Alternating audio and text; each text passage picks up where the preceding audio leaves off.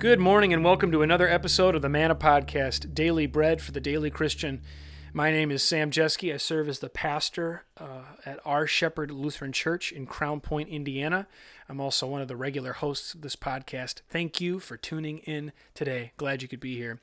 Uh, this episode is part two in a two part conversation that I had with Pastor Michael Cherney, pastor of uh, congregation in El Paso, Texas, Trinity Lutheran Church.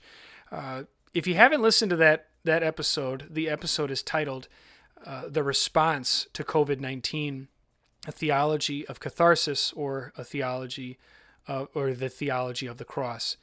Uh, if you haven't listened to that episode, I'd encourage you to, to do that right now. Um, without getting in too much into detail, uh, there's a significant amount of last episode, but then this episode, we're talking about a theology of the cross, uh, the significance of that, um, and why that's so important, not only um, as we live our lives as Christians, but then as we look at the circumstances, the situation that's going right now with this. Uh, widespread virus throughout the world uh, and trying to make sense of it, we must be theologians of the cross uh, chiefly. Um, what do I mean by that? Well, theology of the cross focuses on the uh, chiefly on our God and our Savior Jesus dying for us on a cross, and it underscores the importance of not only how I engage, but how I view the world and the events around me through that lens and that lens alone. There on the cross, we see who our God is a God who loves us so much to save us from a world of sin, suffering, and death. He would take on our sin, He would suffer, and He would die so that we would live. Um, but that, the thing is, though, is that, you know, you and I, we, on this side of heaven, we will carry crosses. Uh, there's always a temptation for us in the midst of suffering to want heaven on earth now instead of uh, eyes heavenward um, you know, rejoicing in the now and not yet of the empty tomb. That being, you know, we, we have the joy of heaven now, but there's a not yet to our joy, isn't there? Uh, we, we wait for the day that our God will take us home. Um, but on this side of heaven, you know, our Savior, what He said to us, He meant it. In this world, you will have great trouble. Um, just as they persecuted me, um, they're going to also persecute you. Um, but that's the same Jesus who says, Take heart, I have overcome the world. Nevertheless, we must be theologians of the cross. We have to constantly keep in mind and constantly keep in focus um, our God and Savior demonstrating his amazing love for us by dying for us. Um, and it is, uh, it is there that, um, uh, that I can see my God revealed, um, who he is, the God who loves us so much to save a world from sin, suffering, and death, um, to fix this broken world. Our God would take on our sin, our brokenness. He would suffer and He would die. Uh, I hope and pray you enjoy this episode.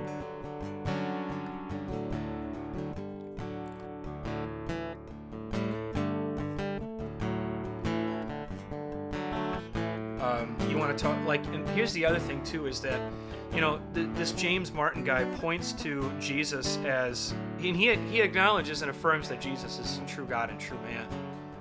But he points to Jesus not as the our deliverer and savior from sin, suffering, and death, but our brother in solidarity, where mm-hmm. he he himself was not like he he walked among us. Uh, he he rubbed shoulders with those who are sick. He cured those who had their diseases. Uh, but he he is so he misses the greater fix.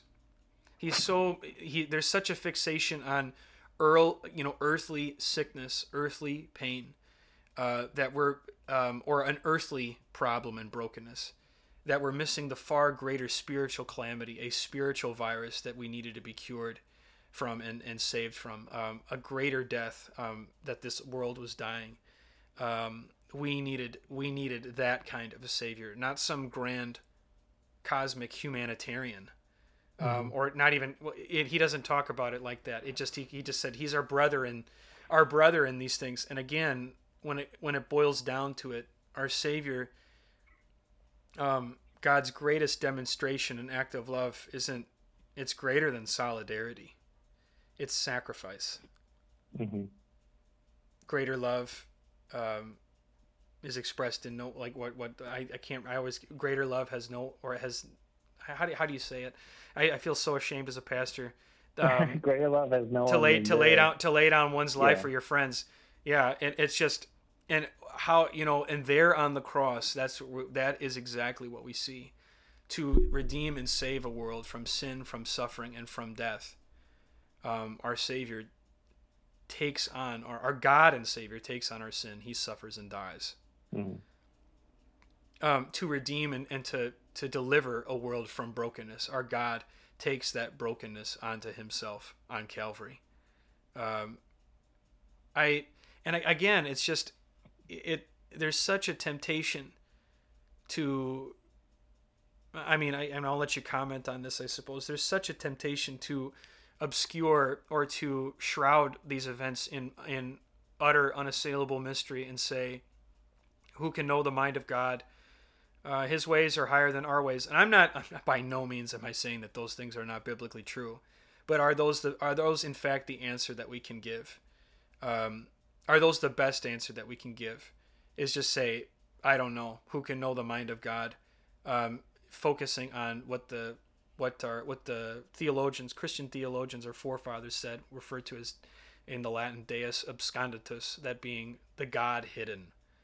Um, versus Deus revelatus, the, the God revealed. And if I want to know who my God is, this is where I point powerfully to Jesus, namely um, the, the God who died, um, the God who suffered.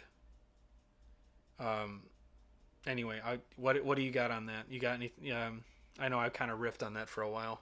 Well, just to back up what you were saying, like, um, and and try in an attempt to be a little bit fair to James Martin as well. Well, it was more more the point that James Martin was making, so it's respond to him. The this concept of the the empathetic savior, of course, is is biblical. I mean, read the book of Hebrews. He himself suffered when he was tempted, therefore he's able to uh, help those who are being tempted. And we have a um, we do not have a high priest who's unable to sympathize with our weaknesses. You know, Correct. things like that. But then also in that same book, like in Hebrews, he offered the Savior offered a sacrifice for sins once, um, and then he sat down at the right hand of. God. Like Yep. both both things are true and helpful right now. Like, is there a time where I need to hear Jesus didn't have it easy when he lived on earth either? You know, he suffered and he he's able to empathize with you. Like, yeah, absolutely. That's that's a wonderful gospel to hear. But also sometimes like and this is what you were saying, right? Sometimes I simply need to hear this world is messed up, man. there's evil, there's death, there's sin, there's wickedness, but Christ has already said it is finished from the cross. And so coronavirus is Yes. not is not going to undo that. So to say that to, to focus more on the empathetic part so much so that we miss the the sacrifice that Jesus ultimately paid, which I mean, we're about to celebrate on on, on Good Friday, which is pretty good timing. But the, Right. uh, I mean, yeah, I think that's the biggest disappointment is you just you just fall short of um, of the comfort that could be there. Now, the point that both authors make, Martin as well as Wright, I find I find kind of intriguing in the sense that you know sometimes we do want more answers than we can be given, and this is what you're saying too, because there is, you know, to an extent, there is Deus absconditus. There is a certain amount of uh, uh, questions that a human being might ask that can't that can't be answered. So right. Absolutely. yeah, so maybe maybe this point can be applied like especially when when okay, back I'm going to back myself up a little bit. We had uh, the last symposium gathering at seminary that we went to where all those papers were read and we had all those wonderful discussions and things. Uh, one one pastor got up and he said that he wasn't so sure about using Romans 8:28 Um, well, he, he kind of got God work. God works all things for the good of those who love Him, who've been called according to His purpose. You're right. Yeah, yeah. As that, a, it, there's a time and a place when that, the thought, the yeah. So the, um, there was his thought was, if I'm remembering correctly, there's a time and a place for that passage, but that might not be. Um, there, there should be caution when applied because Yeah. it could come across as yeah, and because I've it been- could it could come across as yeah yeah. Go ahead. Yeah, well, just this is what you were gonna say, but I guess I'll just steal the thunder and say it. But I've been turning No, over whatever. I, if anything, I'm jumping in too soon, so go ahead. no, it's all good. But I've been turning over what the, what the pastor said in my mind because I found it to just be so true. It's like he put words to things that I was already feeling, and I think a lot of people can feel. It's like a passage like that, Romans eight twenty eight. Um, you know that all things work for the good of those who love Him. Of the it comes across as yeah. Go ahead. of the attributes of God that that passage emphasizes, I find, you know, correct me if I'm wrong, but I find that passage em- places at the forefront God's omnipotence, like you said before. God is powerful enough to work all circumstances for the good of those who love Him, and if that's the point that gets across, then that's that's an amazing point to ponder. Absolutely, but like the pastor was saying, when someone gets the, the cancer diagnosis, and if all I have to say is God is powerful enough to work this for your good, um, I can very easily envision that patient saying back to me, "How in the world is this going to work out for my good?"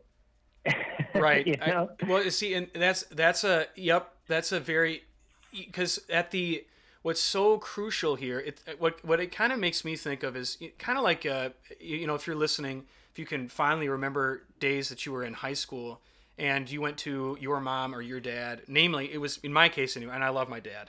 Um, I'm going to throw him under the bus very lovingly right now, uh, if he's listening. But um, uh, you know, there would be times when I would go to my dad and I would have like a, there would be what seemed to me this massive existential crisis on my heart where, you know, maybe some girl breaks up with you at school or just dumps you or rejects you or something, or you're just, you're just raw in your insecurity or something and you're, and your dad sits you down to talk about it and you kind of, you lay it out and then your dad gives you like, well, you know, statistically it's unlikely that you're going to get married to her anyway, so just kind of chin up and and tough it out, it's fine. Or, you know what, it's just high school. People will get over this stuff. And for he is he was he right? Yes. I didn't get married to any of my high school sweethearts. he is absolutely right. But at the time, um, that all was raw and real for me. And Yeah. it his answer, while he was absolutely right, seemed more dismissive than compassionate. Right. And again, I I what did was what he said was true, but it may not have been the right thing to say at that time. And it, for me, it didn't offer any solace. I now I'm not saying like you were saying. I'm not saying that Romans 8:28, and I think you're getting at this too, that there is a time and a place for Romans 8:28. But I think sometimes we're far quicker to rattle that off than to point to the cross.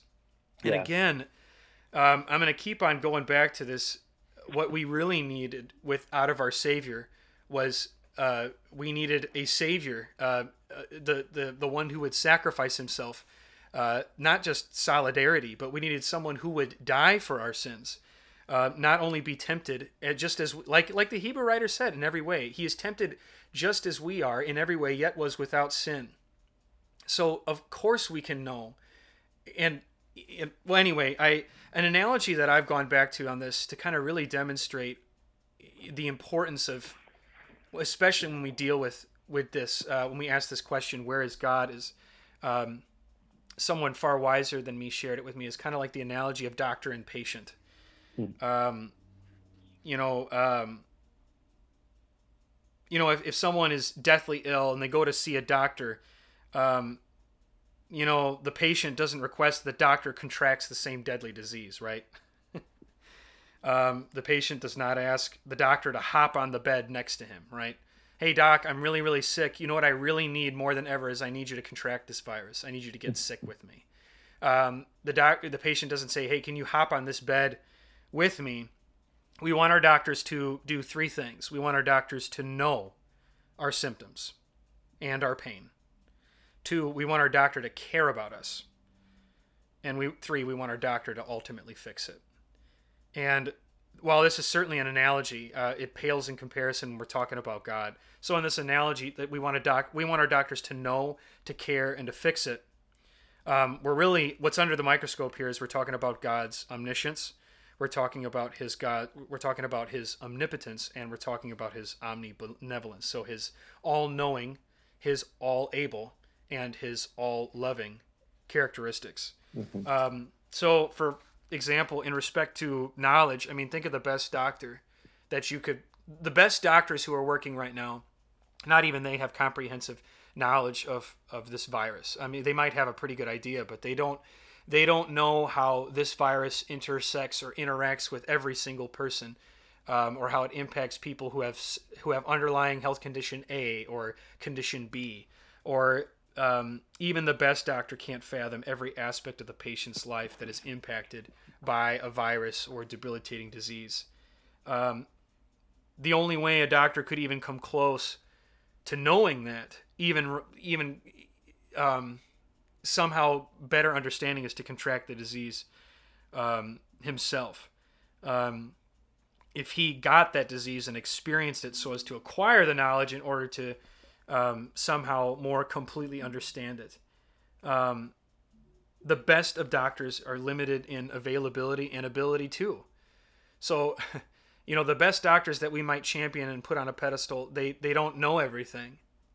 They can't, um, not comprehensively, and they can't do everything. They themselves can get sick, and then are limited in what they can do. Mm-hmm. Um, they themselves are limited in time. Um, they they can't be everywhere at the same time. You know, you look at what's going on in the news right now, and and I've I've been watching the CDC um, peaks. They're talking about um, the peak of confirmed cases versus the amount of available hospital beds they have in in the ICU. And it is I don't even know it's astronomically higher than what hospitals are able to effectively provide. Yeah. And but see none of this applies to God. Um, God is not limited in his space or or ability. God is he is omnipotent. He can do all things. Um, God is also omniscient. Of course, he understands.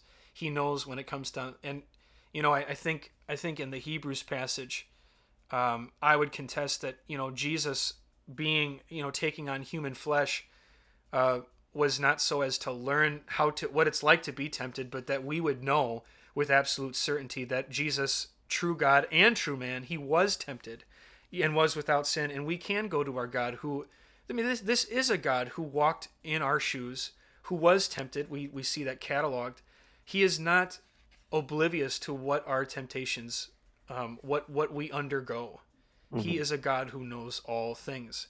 But here's the thing, though, is um, like I said, if God knows all things, um, but he doesn't care for us, um, that isn't you know or, or like I'll, I'll step back to the doctor analogy. Say you have a doctor who he knows everything um, but he doesn't care for me uh, or mm-hmm. he knows everything. That doesn't that doesn't guarantee he's going to use that knowledge to my benefit if he doesn't care for me. Same thing if this doctor is all able. This guy's like the best five star rated doctor. Um, there's no telling that he's going to use his ability for my good if he doesn't care for me.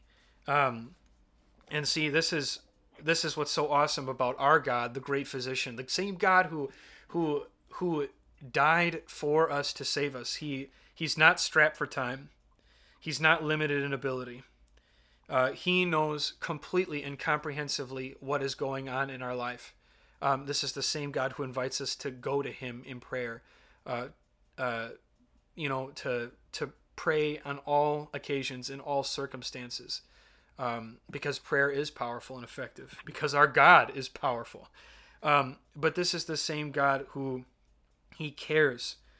Um, he knows, He cares, and He is always working for our eternal good. I think, like I said, you, you brought up um, Romans eight twenty eight. Is this this is a this is a comforting passage for the people who are hurting right now. This is where I would I would still strongly suggest point to theology of the cross, point to the God who the uh, um, point to the suffering God, the God who is dying, who who suffered in time, uh, on Calvary, um, his passion leading up to that, the God who is ridiculed, mocked. This is the same Son of God who experienced, um, he, he experienced separation from his heavenly Father, which I can't even, I can't even wrap my mind around that. The hell that we rightly deserved, he experienced. The the the eternality of estrangement from God, he somehow compressed uh, in in time compressed onto the the hours extended on that cross. I have no idea. Uh, I can't wrap my mind around the magnitude of that. But um, I think John Hine had a really um, uh, pastor in our church body had a really great illustration for that. He talks about how, you know, he said something to the effect of kind of like how a breakup of two months hurts. Speaking of high school sweethearts, huh? Mm-hmm. You know, a breakup of two months will hurt. We'll be heartbroken over that. A breakup over after two years, I mean, that would be crushing. And then a, a divorce after two decades of marriage, I mean, that could undo, unmake a man. And such pain is absolutely trivial compared to the infinite pain experienced in time uh, by Christ on Calvary when his own Father in heaven rejects him. Mm-hmm. all to so that we would never have to experience that. And uh, any anyway, I just it for me this is why I, you know I'm always cautious with this because what I don't want to do is I don't want to take comfort that is intended to be found solely and exclusively in the cross um, or powerfully in the cross and then outsource it to other areas. Uh, maybe, and again, maybe I'm overstating my argument a little bit too. But the last thing that I want to do is kind of like how Moses, just as Moses lifted up a, um, you know, in the midst of suffer, in the midst of their suffering, you know, when these venomous snakes or these were were, were attacking the people because of their sin. Um, just as Moses lifted up a serpent, uh, the bronze serpent on a staff in the desert, so that people look to it and live so also the Son of Man must be lifted up, so that those who look to him live. But not only that, that those who are in the midst of suffering also have an answer.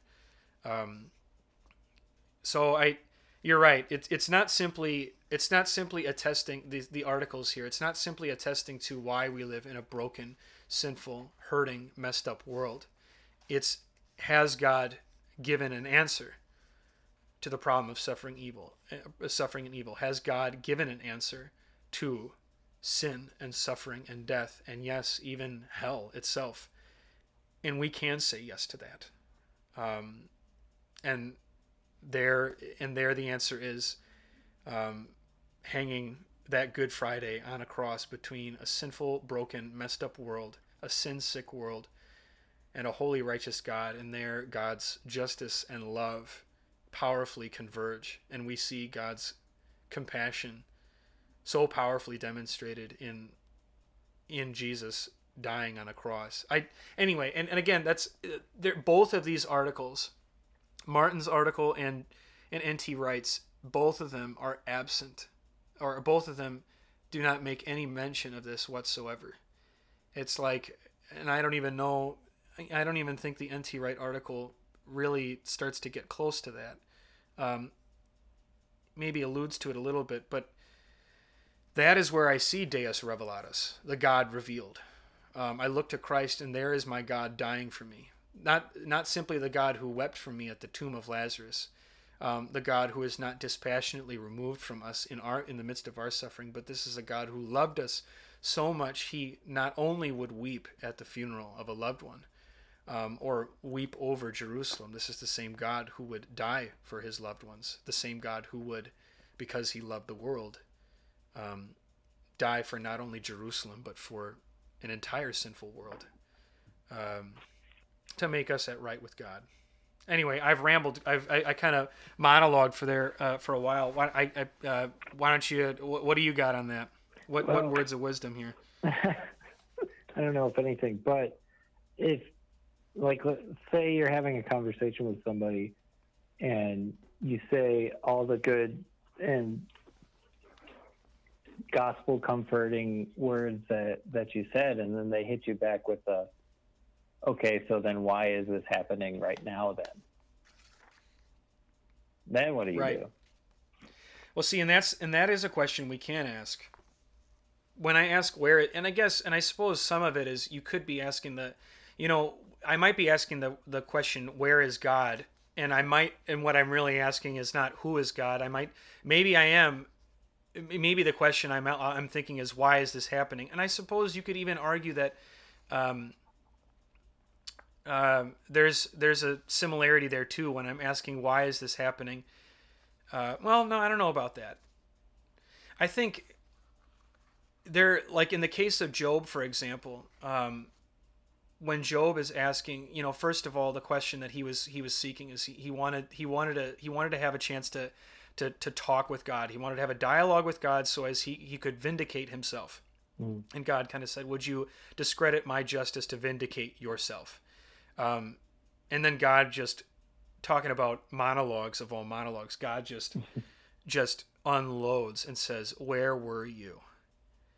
He says, Brace yourself like a man. I will question you, and you will answer me. And mm-hmm. what answer can Job give other than I spoke of things too wonderful for me to know, too amazing for me to understand? And certainly, certainly some of this is acknowledging kind of what we were talking about, how there are things beyond our ability to fathom. Um, but and so you know if somebody asks the question why you know why did i just lose my job um, I think we as Christians can say, well, I don't know. Mm-hmm. I'm not sure. You know, there's some things that we're going to see why, you know, maybe 10 years from now, we see God's hand in the lives. You know, I, uh, I think of, um, I think of friends of mine who lost their job or um, they relapsed into drug addiction um, or these things which took place and then the, the, the, the subsequent things that that happen in the wake of that or just the, the other hardships that people experience and they look at these things and they're like why are these things happening to me right now? Mm-hmm. um, or why is god allowing this to happen? Um, and then later on maybe 10 20 years down the road they can maybe point and, and say i could see god in my life through the eyes of faith. They could say i could see god working through this.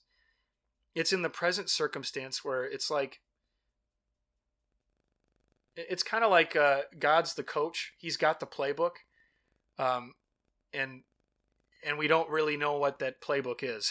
yeah. I mean, we know the end of the game. We know that God's already won the victory, and see that's where I think it, there's just such an there's such an importance to again assert that that the same God who who in in His own suffering and death proclaims powerfully from the cross, "It is finished."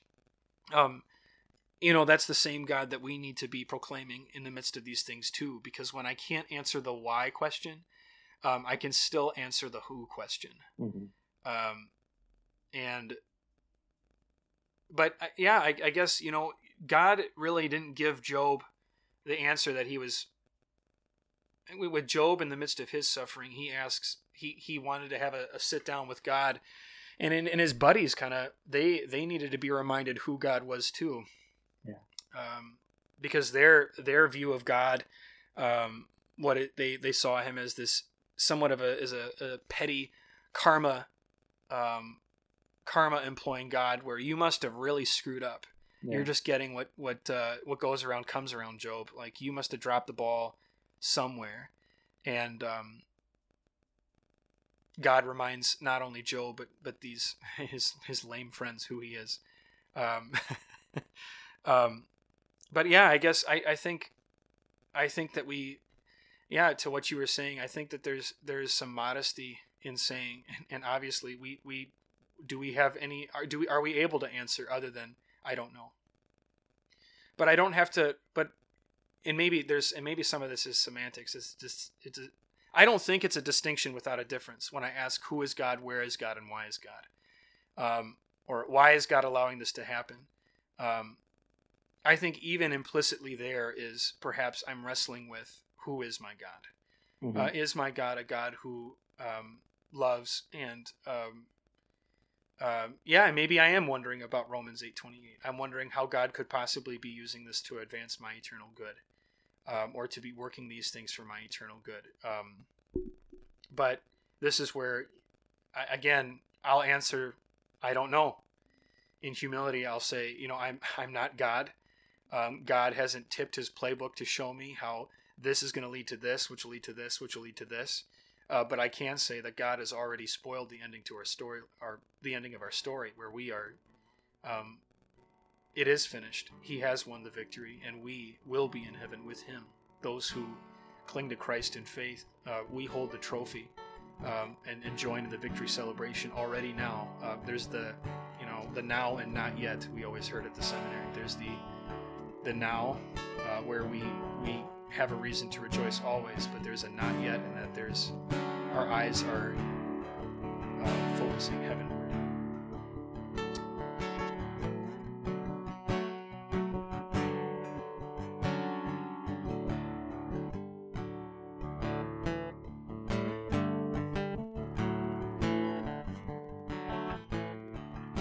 Yeah, um, a way to kind of spin off what you've been what you've been talking about is um, like the question lying at the at the center of that struggle. To the, the struggle to understand is, um, I guess to try to rephrase it is simply asking, is God who He says He is?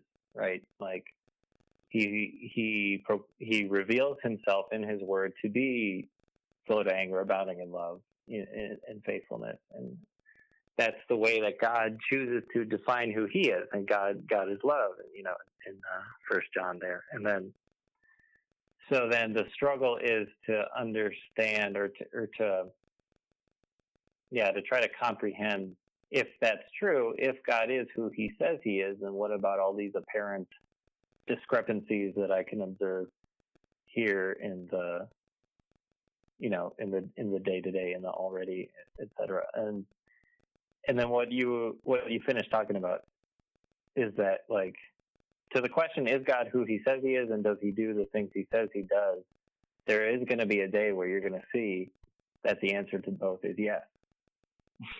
like uh, I was I was thinking about uh, Romans eight eight eighteen.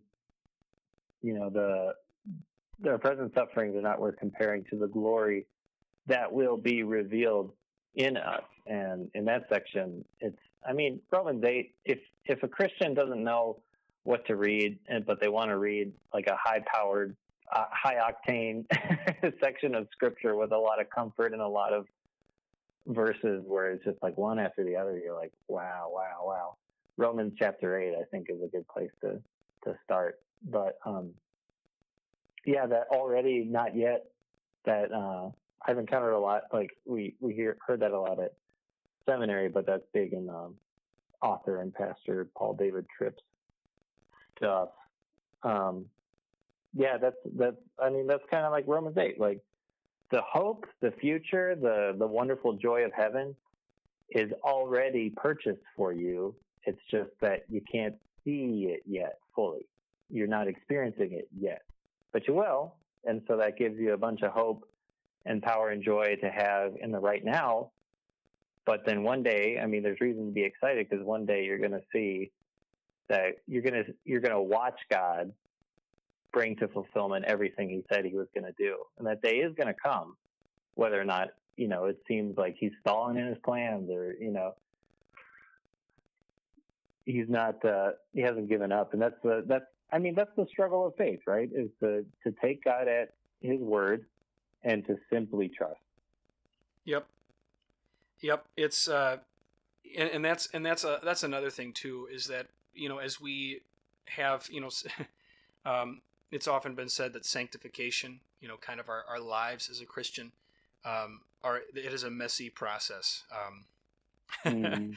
it is a messy process. Sanctification is messy, um, and that uh, you know, as you know, our our lives as Christians, um, we have peaks and valleys. We have kind of the up high points and low points. And anyone doubt that to be true, just read the Psalms of David, where he will be on the highs of highs, and then he will be like he will be in the lows of lows. Um, and um, you're right. Some of these things are some of these questions are things that we're gonna we voice from um, when we're spiritually struggling. And that's another thing too is that there's certainly there's a temptation for us to want to respond to such questions with maybe a logical, sound, reasoned response. But these are, these are emotional questions. Um, why is this mm-hmm. happening to me? People ask this because they themselves are the ones who are suffering or hurting. Um, and so when emotionally people are wrestling with these things, this is where it it it pays to have compassion and being loving. This is why I would argue Romans 8:28 might seem dismissive, no different than a, a high school student going up to or a high school son going up to his dad and his dad saying, "Oh, whatever, it, you know, chin up, it'll all be all right in the end. You're not going to get married to her anyway." Blah blah blah. But you know, in the moment, I'm not. What I really needed is I. What I really wanted was somebody to say, you know, you know that really, um, and to to to to be there and to to know, to care, and to understand. But the thing is, is that even greater than that, we have a God who not only knows and and and cares, but He can make it better. Um, and He has, and He will. Um, and I, you, you, you said this before too. I think there's certainly certainly some of what is implicit in Romans eight twenty eight is what you touched on too. That uh, from Romans eight as well. How, um, you know, from the you know the scope of basically eternal joy and bliss in the presence of God. You know, our present sufferings, they're like a breath, um, a blink in the blink of an eye compared to eternal awesomeness and joy of heaven, the happiness and peace that we will experience forever. Um, where you know mm-hmm. the Bible tells us that God will wipe away every tear from our eyes.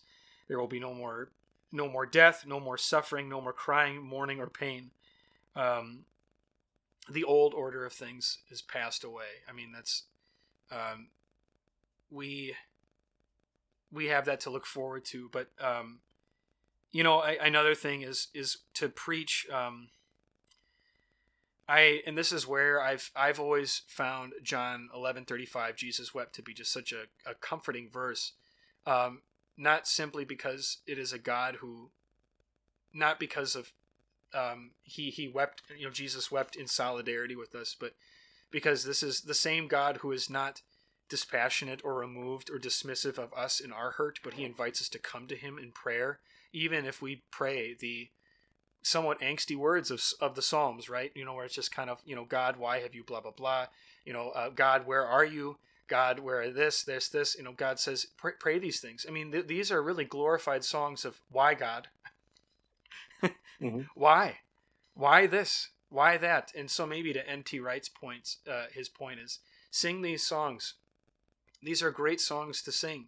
In fact, we know that we can sing them to God because God ensured that they not only would be divinely inspired, but that they would be recorded in Scripture for us to read and sing today.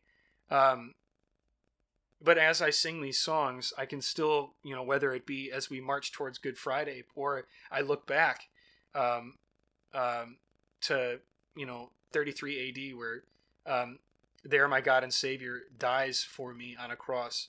Um, this this the problem of theodicy that is is how do we deal with a good, powerful, gracious God in in a world full of present uh, suffer you know pain, suffering. Um, we can ask, you know, when we're faced with these circumstances, we can certainly ask why. There's nothing wrong with asking why God. Um, you know, you think of cases like Mary and Martha, where they kind of seem to express a disappointment with Jesus when he arrives at the tomb. Jesus, had you been here sooner, my brother would not have died. Where were you? Like they're they're they you know, I, I can't help but detect a, a tenor of disappointment there. Even with Martha's confession implicit confession of faith, you can't help but sense that there was maybe a disappointment that if only had Jesus had gotten here sooner. Um, but we don't want to let this theodicy rob um, us of the comforting joy uh, and the truth of who our God is. You know what I'm saying? Like, um, mm-hmm. uh, I don't want to have to throw my God back on the cross. He doesn't need to hop back on the cross. My God doesn't need to be a victim to sin, suffering, and death all over again um, for him to not only be worthy of my praise, honor, and respect and trust, um, nor for me to know that he cares about that he truly loves and cares for me. Um, this is why you brought up the Hebrews passage um, that he suffered and died once and for all. That passage is so powerfully. Uh, so uh, I think I think we we understate uh, the importance and the power of that passage. Maybe we don't proclaim that as often as we could in circumstances like these. We're quicker to cite Hebrew, or we're quicker to say rattle off Romans eight twenty eight than we are um, what is it, Hebrews seven or Hebrews nine, where he suffered and died, or he you know the great our great high priest um, offered himself as a as a sacrifice once and for all, um, not for his own sins, but for ours. Um, it just you know our our present sufferings lie in the infinite shadow of it is finished. Which is i'm glad that you you, you kicked off you know we kind of kicked off this podcast you kind of referenced that the, the power of it is finished right now. I, I i'm with you though. I mean there's a there's a time and a place for romans 828 i just i as a pastor don't want to come across as the high school dad who just dismisses the um the hurt and the heartache that people are are in the midst of. I'd rather point with uh, again keep on pointing to my God on the cross, our God on the cross, who loves us so much that He would not loved us past tense, but loves us present tense uh, so much He would die for us. I don't know if you got some stuff that you want to add to that. I again I monologued again, but uh, but no, it's you're the yeah Romans is it's and, and again i hope nobody gets the impression that we got some axe to grind with romans 828 it is a beautiful passage and certainly god is that is that will remain eternally true that god is a god who works all things for the good of his people. Um, uh, point you know pointing just underscoring the importance of pointing people to jesus and showing them how our god um, for our you know so that so that heaven would be ours that we would be able to wear a crown of glory forever. We our god wears a crown he wore a crown of of thorns um to to liberate us from sin suffering and death to free us and save us our god he himself took on he made he became a curse for us uh, he suffered and died i don't know what, what else you got on that really nothing. I got nothing to add. you said it well. Yeah, I I guess uh, maybe maybe last thought here. Um, if if somebody was listening right now and they maybe they lost they just lost their job, um, they or maybe they have a loved one who is sick. Um, they or maybe a, a, church member or somebody or just just a friend that you have. Uh, they've been they've been diagnosed with this virus and now they're they're holed up in uh, quarantine and or, or the, this this loved one uh, they're they're at a hospital being treated and this loved one this the friend or family member they can't do anything they're kind of feeling helpless on the sidelines or um, if they themselves have, have contracted this disease they have covid-19 um, this virus um, what uh, words of encouragement would you have for them well uh, one of my favorite passages to share with people who are going through any sort of hard time. Uh, as a pastor, I, I, use this with um, at, at, the side of a hospital bed or, or um, you know, those kind of, of situations. But I always like to go to Second Corinthians 4, verses 16 to 18. Therefore, we do not lose heart Though, though outwardly we are wasting away, yet inwardly we are being renewed day by day. For our light and momentary troubles are achieving for us an eternal glory that far outweighs them all. So we fix our eyes not on what is seen, but on what is unseen, since what is seen is temporary, but what is unseen is eternal. And there's a lot to unpack in those verses. I mean, it doesn't it doesn't just come out and say it. So there's a lot there's a conversation that needs to take place but what the reason that I love those verses so much is it strikes at the dichotomy between the visible and the invisible. Right. And in a moment when someone gets a diagnosis, when they get that call from their boss that that they can't financially support them anymore, or everything, all the visible signs are screaming, "I'm lost. This is terrible. Right. I am." You know, it, it feels like hell on earth, right? So the answer, the remedy to that, I guess, is take take their eyes and point them toward the glory that is revealed in Christ. As we've been saying throughout this, you know, conversation, that the already uh, the already achieved perfect life, innocent death of Christ that guarantees that this life, suffering as it is, evil as it is, wicked as it is, is not your final destination. Right. So, in that, you know, you're zooming out, trying to get them to zoom out from the from the immediate picture to the to the bigger picture. Right. Yes, this present circumstance is bad, and I'm with you on that, and I understand that, and you know, uh, if you want to if you want to cry, you can cry. If you want to, you know, lament, you can lament. But then, eventually, let's talk about the bigger picture. Right. How your your sin, your evil, your wickedness has been forgiven by Christ on the cross. Therefore, you know that your final destination through faith in Jesus is something so much greater.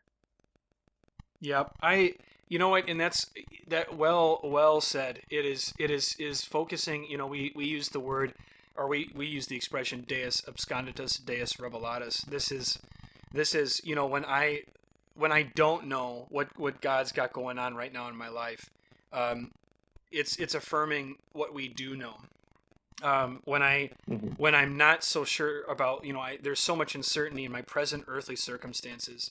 Um, what I can focus on and what Paul and what God through the Apostle Paul is is drawing our eyes to is that what is in Christ absolutely certain, made certain by His holy precious blood shed for us on the cross. Um, fixing our eyes not on what is seen, but what is unseen.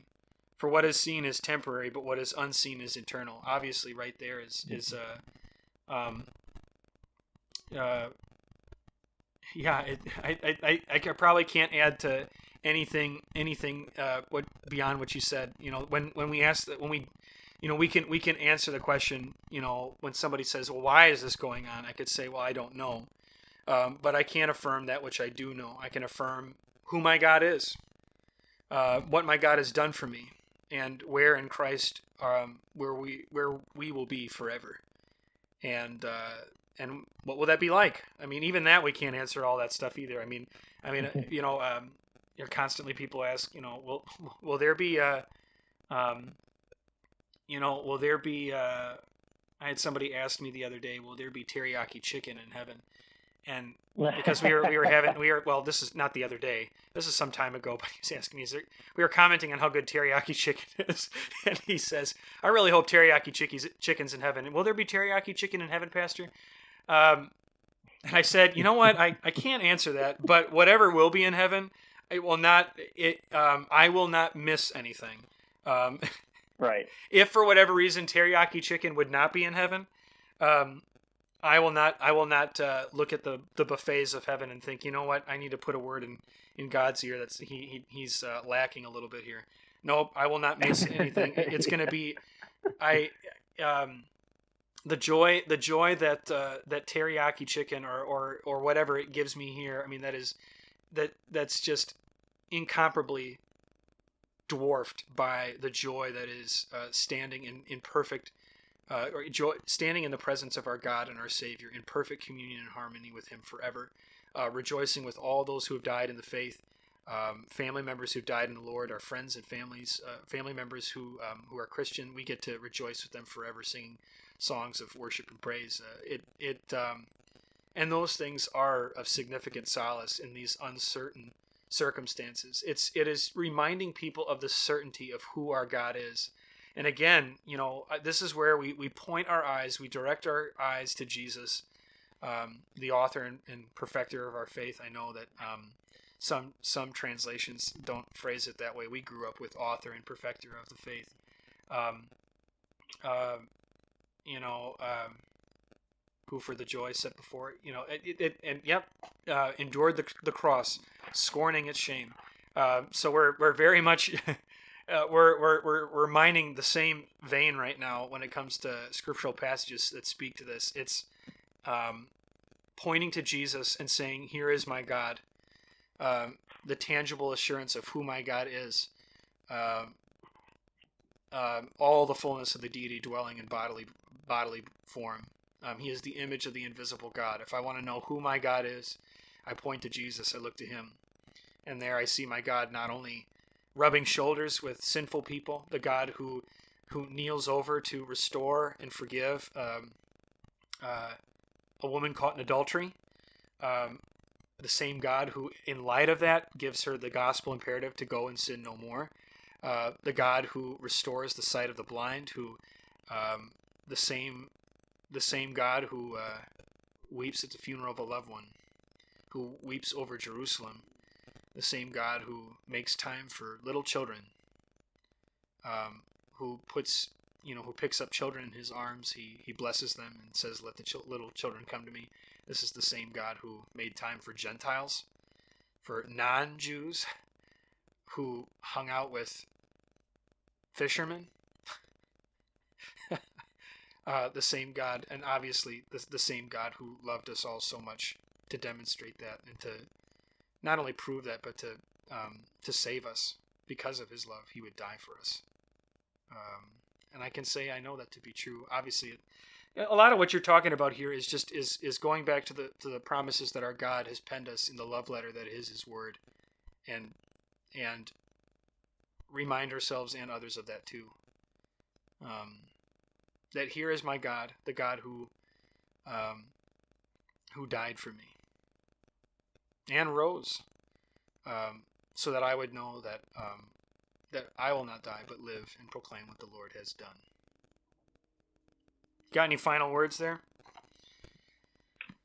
Just that you really had to start talking about teriyaki chicken when I am getting pretty hungry. Yeah, and maybe I know, and maybe the fact that I, I ran with teriyaki chicken as long as I did. Um, uh, by no means am I trying to compare the the joys of heaven to teriyaki chicken. Although I do gotta say, teriyaki chicken is really good. Um, but uh, maybe the reason I'm riffing on it is because I'm getting hungry myself. But uh, anyway, um, well, uh, I suppose it's a really good it's a really good note to end on. yeah. but God's grace and teriyaki chicken. Yeah. yeah.